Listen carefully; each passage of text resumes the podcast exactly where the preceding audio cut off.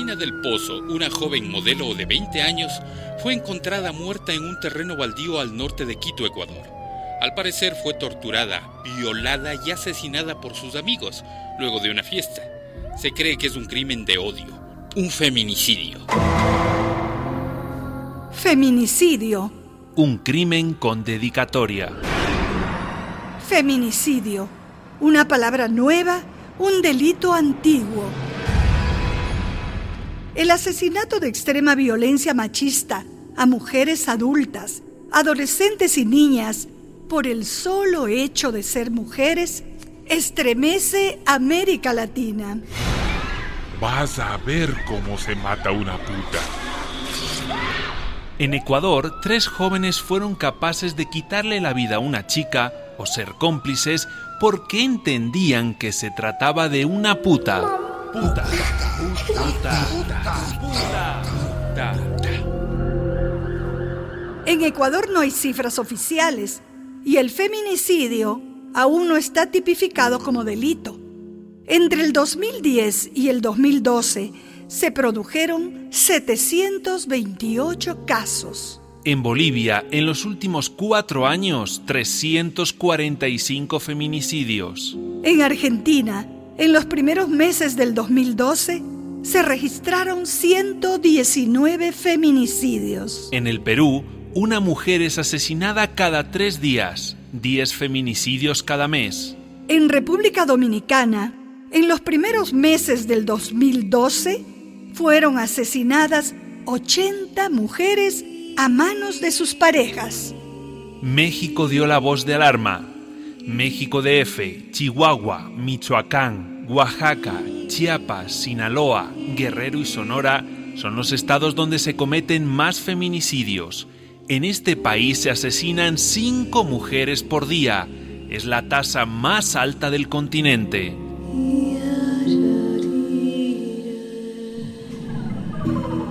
Me engañaba, no lo soporté. Ella era mía o de nadie. Me dejó y se llevó a mis hijos. Era una coqueta. No sabía lo que hacía. Yo estaba borracho. Por celos la maté, por celos. Los asesinos se justifican de cualquier modo. Y en sus palabras, cargadas de machismo, ellos no se sienten culpables. Las culpables resultamos siendo nosotras. Somos las responsables aún después de muertas. Nos matan por ser mujeres, nos matan queriendo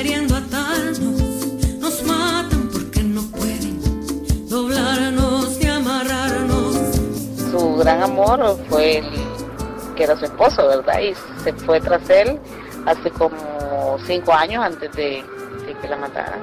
Eh, habíamos sabido siempre que ella había sufrido de violencia, sin embargo, ella nunca pensó que las cosas iban a llegar a tanto.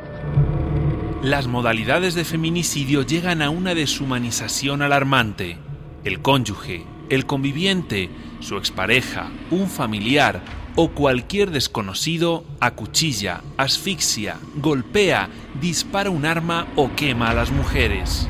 Yo la vi, iba cantando una canción cuando un hombre la mató porque decía que la amaba.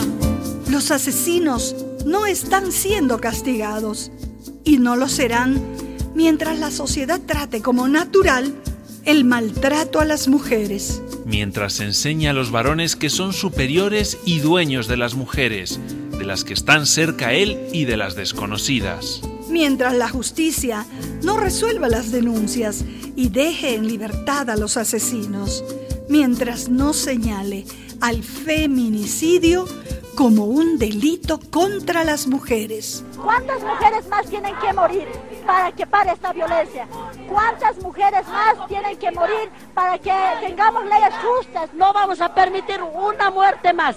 Las mujeres vamos a salir a las calles a defendernos con nuestras manos, si es posible. Aun cuando el asesinato de mujeres se ha convertido en una pandemia, Pocos países en América Latina han tipificado al feminicidio como un delito agravado, diferenciándolo de la violencia intrafamiliar.